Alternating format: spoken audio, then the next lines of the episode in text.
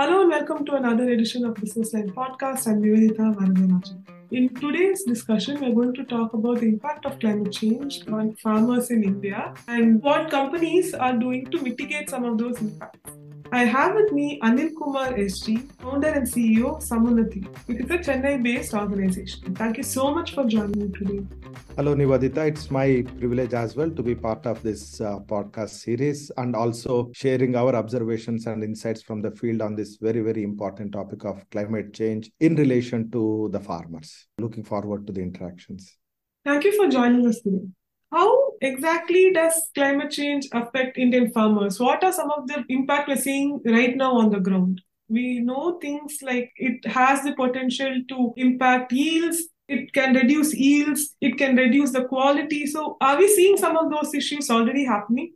Well, uh, one significant reality that all of us have to brace up to is that climate change climate change is not something in the future something that is looming over us and looming large in terms of threatening the you know the hmm. food security and so on and so forth. We have to wake up to the reality and smell coffee that climate change is inside. It's it's in right? And it is indeed impacting the agriculture big time already. And we see many manifestations of that in terms of the untimely floods untimely rains and, and, and the erratic monsoons and also the newer breeds of pests and other diseases that we are uh, you know we, we get to hear from the farmers so first and foremost all of us have to realize that the problem that we thought or we have been conveniently pushing to the future is very much here and now it is very much in our homes rather than you know being something that is that is threatening to come. So that is an important realization, Nivedita, that each and every one of us have to start the dialogue on climate change to begin with. So, what are some of the ground impact you're seeing already? Well, take for example the sowing patterns. You know, the sowing patterns are usually around the traditional stages of arrival of monsoon, and you keep uh, your land ready. And and some of the festivals and rituals are associated around the timelines for monsoons, so on and so forth. Gone are all those traditional calendars that our farmers believed in and that indeed became culture of when to sow when to harvest when to reap and when to you know take care of the crop. All of those are in a in, in a flux i would say. Mm-hmm. take one you know couple of examples. You have monsoon that has become very erratic. You take a statistical or a statistician dimension of how much rain did we as a country receive we may be still there in terms of uh, numbers but at the farm level, you know, with the microclimatic zones that impact the yield and that impact the timelines, the monsoons have become very, very erratic. You know, you, you really can't predict when it would rain and how. And, and so are the temperatures. I'm sure you would know that in the last winter, the mustard crop was threatened by, by, by the freezing, you know, cold when it was flowering. And when the mist forms on the flowers, is when the pollen does not get converted to the seed and mustard. And it was a big threat talk about pests you know you are getting newer newer pests you are you are getting pesticide resistant pests and all of us know the entire dialogue around the pink boll worm of the cotton growing farmers where uh, there is absolutely no remedy uh, at this point in time on the bt cotton strain when it comes to the pink boll uh, worm. So whether it is following the practices of the traditional agricultural cycles to you know dealing with you know when it is supposed to rain as per our predictions to the fait accompli in terms of untimely uh, rains as well as you know the, the foliage and the flowering thing that gets uh, that gets impacted either uh, through pests or through uh, sudden dip in temperatures or rise in temperatures. You know the, the entire you know wheat uh, output got threatened the year before thanks to very high temperatures for a few days in the northern belt. Uh, all of these are basically manifestations of the you know the climate change that the planet is going through in relation to specific farmers and specific uh, value chains. Uh, our farmers are not prepared for it, and other than being taking it as fait accompli, at this point in time, uh, you know, the, the, the, there is no mitigation from it at a farmer level. So that was my next question to you. How prepared are Indian farmers or farmers across the world to deal with this impact? In India, we already know that India is going to be one of the places which is affected most by climate change. How are farmers and the government at large dealing with it? There are two dimensions to this, Nivedita. Dimension number one is how how is a farmer trying to uh, you know deal with this. Mm-hmm Second is at a policy level. It is at the sector level or at, at a policy level. How, how are we looking at doing it? And both are two independent cohorts, right? Uh, but then the, you know, both are interdependent uh, any policy change, and, and we all know the challenge with the stubble burning and things like that. You know, any policy change at that level is still grappling with how do we deal with a practice that has crept in in, in one part of the country and that changes uh, that is altering the quality of air around the entire geography. But let us look at the farmer per se. There are five dimensions when it comes to you know the farmer responding to any change. First and foremost, are they aware that you know these are the changes that we need to you know we, we need to first accept that you know climate is one of the things that is threatening our traditional ways of uh, agriculture. And not going through the traditional ways of agriculture is going to be the future. So how do i equip myself to be able to do that? You know how, how do we bring awareness? So what we observe is that there is a fair degree of awareness now thanks to the you know policy and and the you know uh, training programs. And also they are wearing the shoe they know where the shoe is pinching right? They, they are experiencing the vagaries of nature more frequently than what they were earlier. There is a fair bit of awareness uh, in terms of what do we do about it. So if when there is an awareness then what do i do as as mitigants? Are are there solutions available to us this i feel is where there are some green shoots that we are seeing at a tech level you know where mm-hmm. people are basically looking at you know bringing in technology interventions to be able to deal with some of these changes. Not all changes but those technologies are yet to reach the farmer. And, and of course you know farmer uh, has his or her own journey to to to make once the technology is made available or once the solution is made available. But at this point in time the solutions that are available need to be proliferated. You know, take for example, drip irrigation is one. I'm, I'm talking of paddy. Paddy is one of the crops mm-hmm. that actually generates a lot of uh, greenhouse gases, uh, GHGs. So how, how do we, you know, look at the direct uh, rice seeding, mm-hmm. uh, DSR, direct seeding of rice? as a practice than putting rice in a nursery and then transplanting it and then you know doing the entire flood irrigation so, you know, several experiments have proved that uh, the yield in, in this DSR method of rice indeed is good. But how do we make a large scale shift for the farmer to be able to do that? And this is where the you know policymakers can can play a significant role, which in our country has got demonstrated during the Green Revolution. You know, mm. moving from low yielding varieties to high yielding varieties and moving from sustenance agriculture to now the surplus agriculture all happened in matter of couple of decades at full scale and in matter of few years when uh, the country embarked on uh, moving away from food scarcity to you know self uh, sufficiency and then to surplus mm-hmm. right if, if there is a way where we we proliferate such practices by providing a safety net to the farmer because all these changes in practices threaten the livelihood of a farmer for that particular season and mm-hmm. given that most of the farmers in our country are marginal and smallholder farmers we cannot let them be at the receiving end of a decision that has not gone right is there a safety net that we can provide saying hey if you have practiced your traditional methods of doing your cultivation and if your income is say you know 50000 rupees by changing this process if for any reason your income falls below 50000 then the differential is something that we will underwrite. Mm. if it is more than that you keep with you. You see those kind of insurance products or those kind of safety net products if they come in conjunction with the practices that would proliferate a sustainable or climate smart agriculture would be one area where the adoption can become better so, do you see that happening now? Right now, what we see is that minimum support price keeps increasing from year to year. But are we doing more on the uh, back end side as well? I think there are two different things, you know, Nivedita. One one stream is looking at how do we support the farmer on the produce that is already there. Hmm. We are talking of a behavior change, a behavior change leading to a risk that the farmer is exposed to being mitigated by an insurance product. So it, it, it needs a, a larger approach than you know providing a minimum support price for the yield that has already come. An extension of that, you know, so something you know, MSP is also a risk mitigation strategy, right? Yeah. The farmer would get at least this much. So if there is a way where we we bring in the principle of MSP to a climate change adoption practice then that would go a long way in making large scale changes in the adoption by the farmer finally you have to incentivize the farmer to move from practice A to practice B, which is in the long term interest of the planet and the people.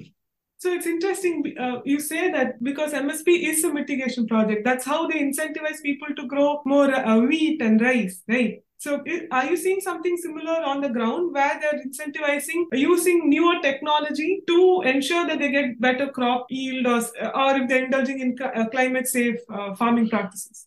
I don't see a large scale intervention happening today, but that is the direction that we need to go. And, and this is where we are seeing the green shoots. At least there is a technology that can be taken to the field. Hmm. Now, you know, that, that's what I mean by availability. Is there a technology that is available? Once you have that is it affordable? Affordability mm-hmm. comes from three dimensions. Affordability from the dimension of making some systematic investments to be able to bring in that technology. And you you, you did mention about drip irrigation. Now drip irrigation entails some capital investment. Yeah. now there are there are multiple subsidy schemes that are available for the capital investment but most of these schemes are on a reimbursement basis. Uh, second one is of course the uh, solar pumps. You know when when you don't you don't consume you know because when electricity is not there they also consume fossil fuel to moving moving to solar pumps again there are many many subsidy schemes that encourage people moving from solar and again most of them are on a reimbursement basis. So one is there you know a technology. Second is the affordability. Can i afford them today? From a mitigation perspective can i also afford the outcome of it right? It's easier to have a drip irrigation because the outcome is that you can have a crop with limited water there is no problem with that. Okay. Uh, easier again in solar pump because instead of using fossil fuel or electricity when you don't have it, you still use solar pump. There is no direct correlation to this particular input to the output of the produce. But if the intervention is move away from from flood irrigation to drip irrigation for sugarcane, as an example, or move away from flood irrigation to drip irrigation for paddy, if there is one, or the DSR or the dry paddy cultivation that we have, this threatens the possibility of the yield. Now, that is where most of the farmers then become apprehensive of whether they can afford fall in the yield on account of changing in the practice that is not mitigated. And that's where revenue guarantee structure, where there is an assurance to the farmer that you will get at least what you would have otherwise got in your previous practice. Like how some of the students take improvement exams, no? That you know if you get better marks you take the better marks. If you don't get then you will at least retain the previous the old one. Yeah. Right? The cambridge the a levels actually provides for that. Yeah. Right? Something similar. Something similar where you have to handhold them to move to, mm-hmm. to the practices that are not an option anymore which are uh, necessary changes that we need to bring about. Then brings how difficult is it to adopt it right? Does it require more manual labor? Does it require large scale mechanization? That, that does it require ecosystem level changes? That, does it require certification? You know, how, how easy or is it to adopt those changes? And the easier the adoption is, the better it is for the, you know, for the farmer to be able to move uh, these practices. And last but not the least, the adaptation, you know, of, of the practices to the climate change. This is where I would like to bring in what I mentioned, this, you know, the time and space there hmm. are many practices which are here and now. Some of the practices yield results in the long run. How do you bring in a balance between short term and long long term? Because any intervention that you have, wherein you know the results are available to you in the next season or the season after or the season after, then it's easier for them because both the low income households as well as smallholder farmers appreciate something that is available here and now than something that uh, would accrue them benefits far away in the future far away could be five years. How do we make that happen? And and also the dimension of incentives you know we we all keep talking about carbon credits for the farmers eh, and and how to augment income there. But how, how do you bring that money to the farmer in the season itself? So mm-hmm. if hmm. there is if there is a way where we bring in you know uh, a product level dimension a technology intervention as well as innovative structures to combine all the three. One the dimension of the income protection for the farmer the dimension of having the ability to adopt and the dimension of you know the adaptation to climate change practices with the benefit here and now. A combination of these three would go a long way in making sure that the farmers see value in in such changes. Uh, else uh, you know the, the short term here and now requirements will overtake the long term uh, important changes. This is basically what we always talk about in the management jargon the urgent and important. The urgent always gets the attention the important would get pushed to the later date Okay. So agriculture is not only about farming, right? So there are so many other related ecosystems in, uh, which are a part of it. How are all of those systems also being impacted by climate change? Let's look at climate change from one specific perspective, Nivedita. Let us look at it from the carbon perspective right? The carbon in the soil is important and the carbon in the air is a challenge. In other words, more carbon in the air is a challenge, less carbon in the soil is a challenge. So if there is a way to, you know, to, to move the needle on both sides is when you can take care of the this entire carbon emissions and so on and so forth. Mm-hmm. And and Samunnati is part of an initiative called 4P by 1000. This is an offshoot of COP23 with, mm-hmm. with France uh, being the uh, secretariat for this initiative, wherein if you increase the carbon content in the soil by four parts per thousand, then the entire atmospheric carbon is taken care of. Now, you know, how do we increase the carbon in the soil? How do you make sure that the biochar that is uh, so critical for the growth of the plants and uh, the foliage in, into the soil would be an important dimension that all of us will have to will have to look at now, these are what I say, you know, the sectoral level changes. You know, can we now make biochar making units uh, as part of uh, the MSMEs or PMFME kind of uh, schemes where production of biochar or, or production and distribution of activated biochar to the farmers mm-hmm. have the ability to mitigate the production losses or increase the uh, increase the productivity of the land. Mm-hmm. Second, the bigger risk that all of us at the planet level globally are also going to face, or we're already seeing parts of it, is the dimension of the vitality of the soil.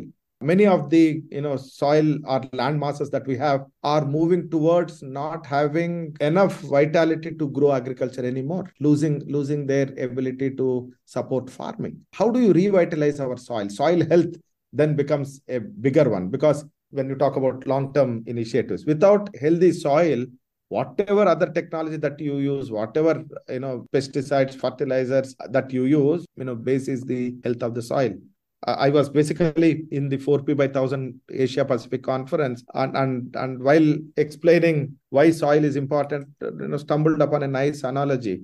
What is net worth to the business is what soil is to the agriculture. That's a very nice analogy, isn't it? You take the net worth. Uh-huh you may be a loss making entity. You may have short term you know p&l mismatches but if your net worth is still reasonably or if you are well capitalized and have a good net worth the underlying business is still valuable. Hmm. very interesting analogy. Making you may have you know you know a million transactions happening on a daily basis but your net worth is negative. A negative net worth company from a banker's perspective is bankrupt you cannot lend. Even if you have a large order from you know from a bunch of the best corporates that you can supply to if your net worth is negative you would not be able to raise money you would not be able to produce you would not be able to honor the commitments that you have as confirmed orders. Similar is soil for agriculture. You know if if your soil is not vital enough if your soil is not healthy then your net worth in the agriculture gets eroded. Whatever other interventions that you put would not work because the foundation is depleting. Mm. So all of us have to also realize that while many other things are important, the vitality of the soil and the soil health is akin to having a net worth of agriculture intact. Okay, so uh, I'd like to move on a little bit to talk about financing for these projects. So, you are a major financer of agri products for both farmers and in the ecosystem. So, have you seen an impact of climate change on your loans and how are you dealing with it? Well, uh, we have not seen an impact of our loans on the climate change directly. Mm-hmm. where we can draw a correlation between one plus one. Yeah. Uh, but what we certainly see is, you know, the, the number of interventions that need to be financed at a startup level that can help mitigate that risk. For example, we work with a soil testing entity and make the soil testing possible at you know each of our FPOs and farmer level so that they know how healthy their soil is and what they are looking at growing and how can they grow is one dimension. Mm. The second dimension that we are also working on is you know on on water uh, we work with an entity called Plasma Waters, where they are looking at bringing ionized water to boost the production in agriculture and build the immunity for the you know plant, so that they become more pest resistant and uh, be healthy. Two such units are under pilot testing. Uh, one near Chennai, near Chengalpet, and second one is in Hyderabad in Kanha Shantivanam where we are having varietal trials of crops being irrigated by ionized water through plasma waters Second, before seeding, the seeds being you know soaked in the ionized water of plasma waters. You know how, how do you bring the strength at the seed level is, is the second one that we are looking at.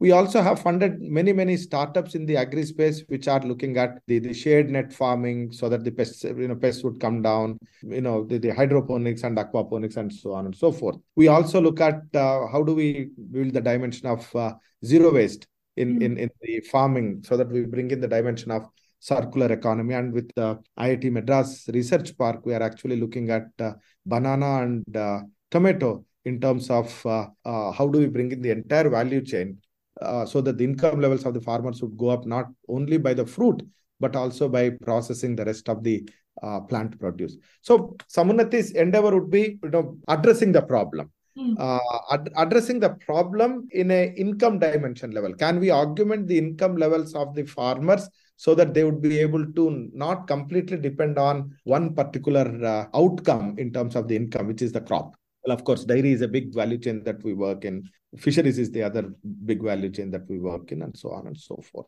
Having said that, the awareness dimension that we speak about, uh, we do conduct uh, a lot of training programs on uh, the sustainable agricultural practices as an entity we we are uh, you know esg uh, driven entity so there there are definitions of what we can do and what we would not be doing and and also look at supporting interventions like solar pumps like biofuels you know soil enhancing uh, uh inputs and so on and so forth so, how are uh, organizations like yours, which only looks at the agri sector, different from, let's say, big banks like an SBI or uh, or any of the public sector banks? How is your approach to this to giving out loans different from the bigger banks? Well, our engagement is transactional plus uh, you know non-traditional. I would say we don't underwrite the balance sheet, we don't underwrite the cash flows, we don't underwrite the availability of collateral. Hmm. We basically underwrite the farmer who is a member of a collective through two capitals the social capital which is a familiarity of information between them and their collective and trade capital which is a transaction history between both of them mm-hmm. whom to lend social capital how much to lend trade capital with the farmer collective being the recommending authority there whereas most of the banks look at engaging with the farmer directly and more often than not uh, they would look at collateral or the uh, charge on the standing crop being the collateral for them to be able to look uh, to be able to lend so in our context the one who does farming is the farmer mm. not necessarily the one who owns the land mm. and and second dimension of we being you know in the finance space is that 15% of our total book is actually climate smart compliant assets we also have issued impact bonds and more importantly we have also issued green bonds you know, through a couple of our uh, DFIs that we work with. Can you give us a little more information about that? That's uh, that sounds interesting. So, what have you uh, invested in all the money that you have gotten from the green bonds and DFIs? So it's basically, uh, you know, a DFI subscribing to our assets, which qualify to be green assets based on global principles of how they they classify the green assets. So our lending to solar pumps, our our food forestry are increasing the you know foliage our uh, engagement on uh, on uh, gender for example you know specific to increasing the women entrepreneurship. Then you know uh, non-timber forest produce value chains that we have. Mm-hmm. anything that retains the forest cover enhances the green cover as as well as you know reduces the footprint on the ghgs are the ones that qualify and and 15% of our portfolio falls in one bucket or the other. We also are big in the, the biofuels like ethanol and so on and so forth. So we were talking a little bit earlier about some of the issues that we have uh, because of climate change. So one aspect to mitigate that is insurance.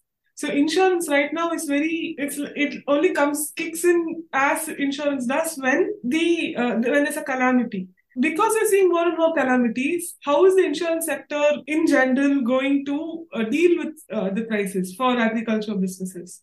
It's a circular logic, Hmm. right? One leading to the other. Now, of course, there is calamity, and, and the proliferation of insurance is abysmally low in the rural and agri space. One of the ways that insurance as a sector works is on large scale adoption so that there is diversification, right? A, a, you know, a focused approach to only one geography would basically create a concentration risk for the insurance companies.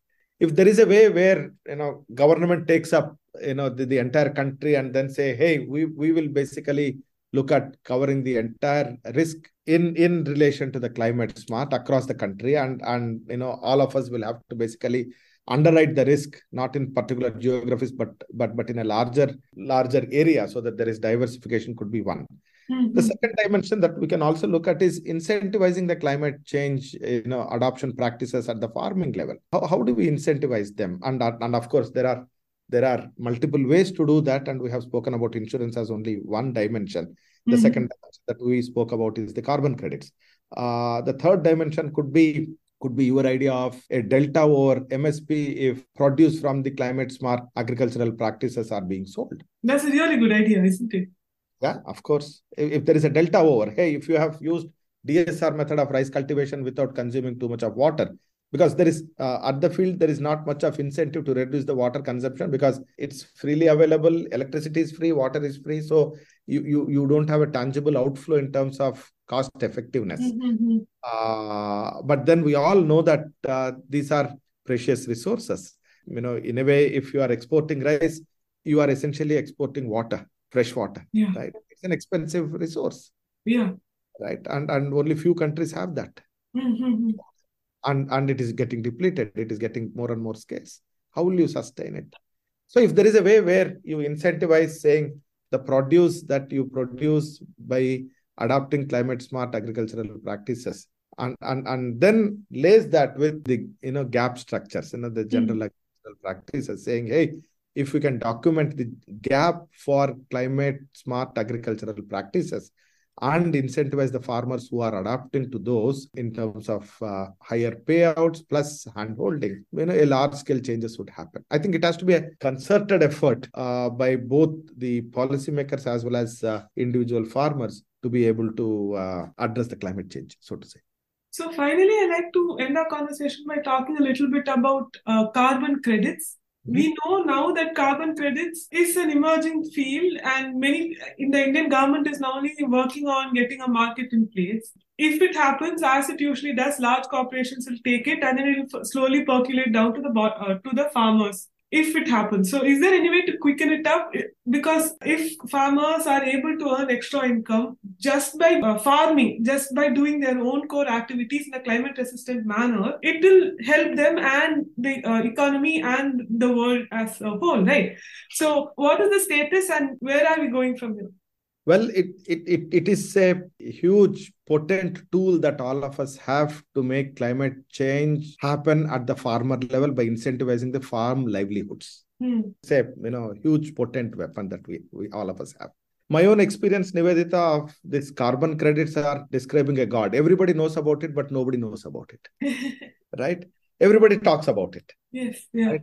But then th- there is this entire you know framework of what is called MRV, right? Uh, you, you have to measure it, and then you get it rated, and then you get it verified, and and how do you make that happen? All of that is is still evolving in the space.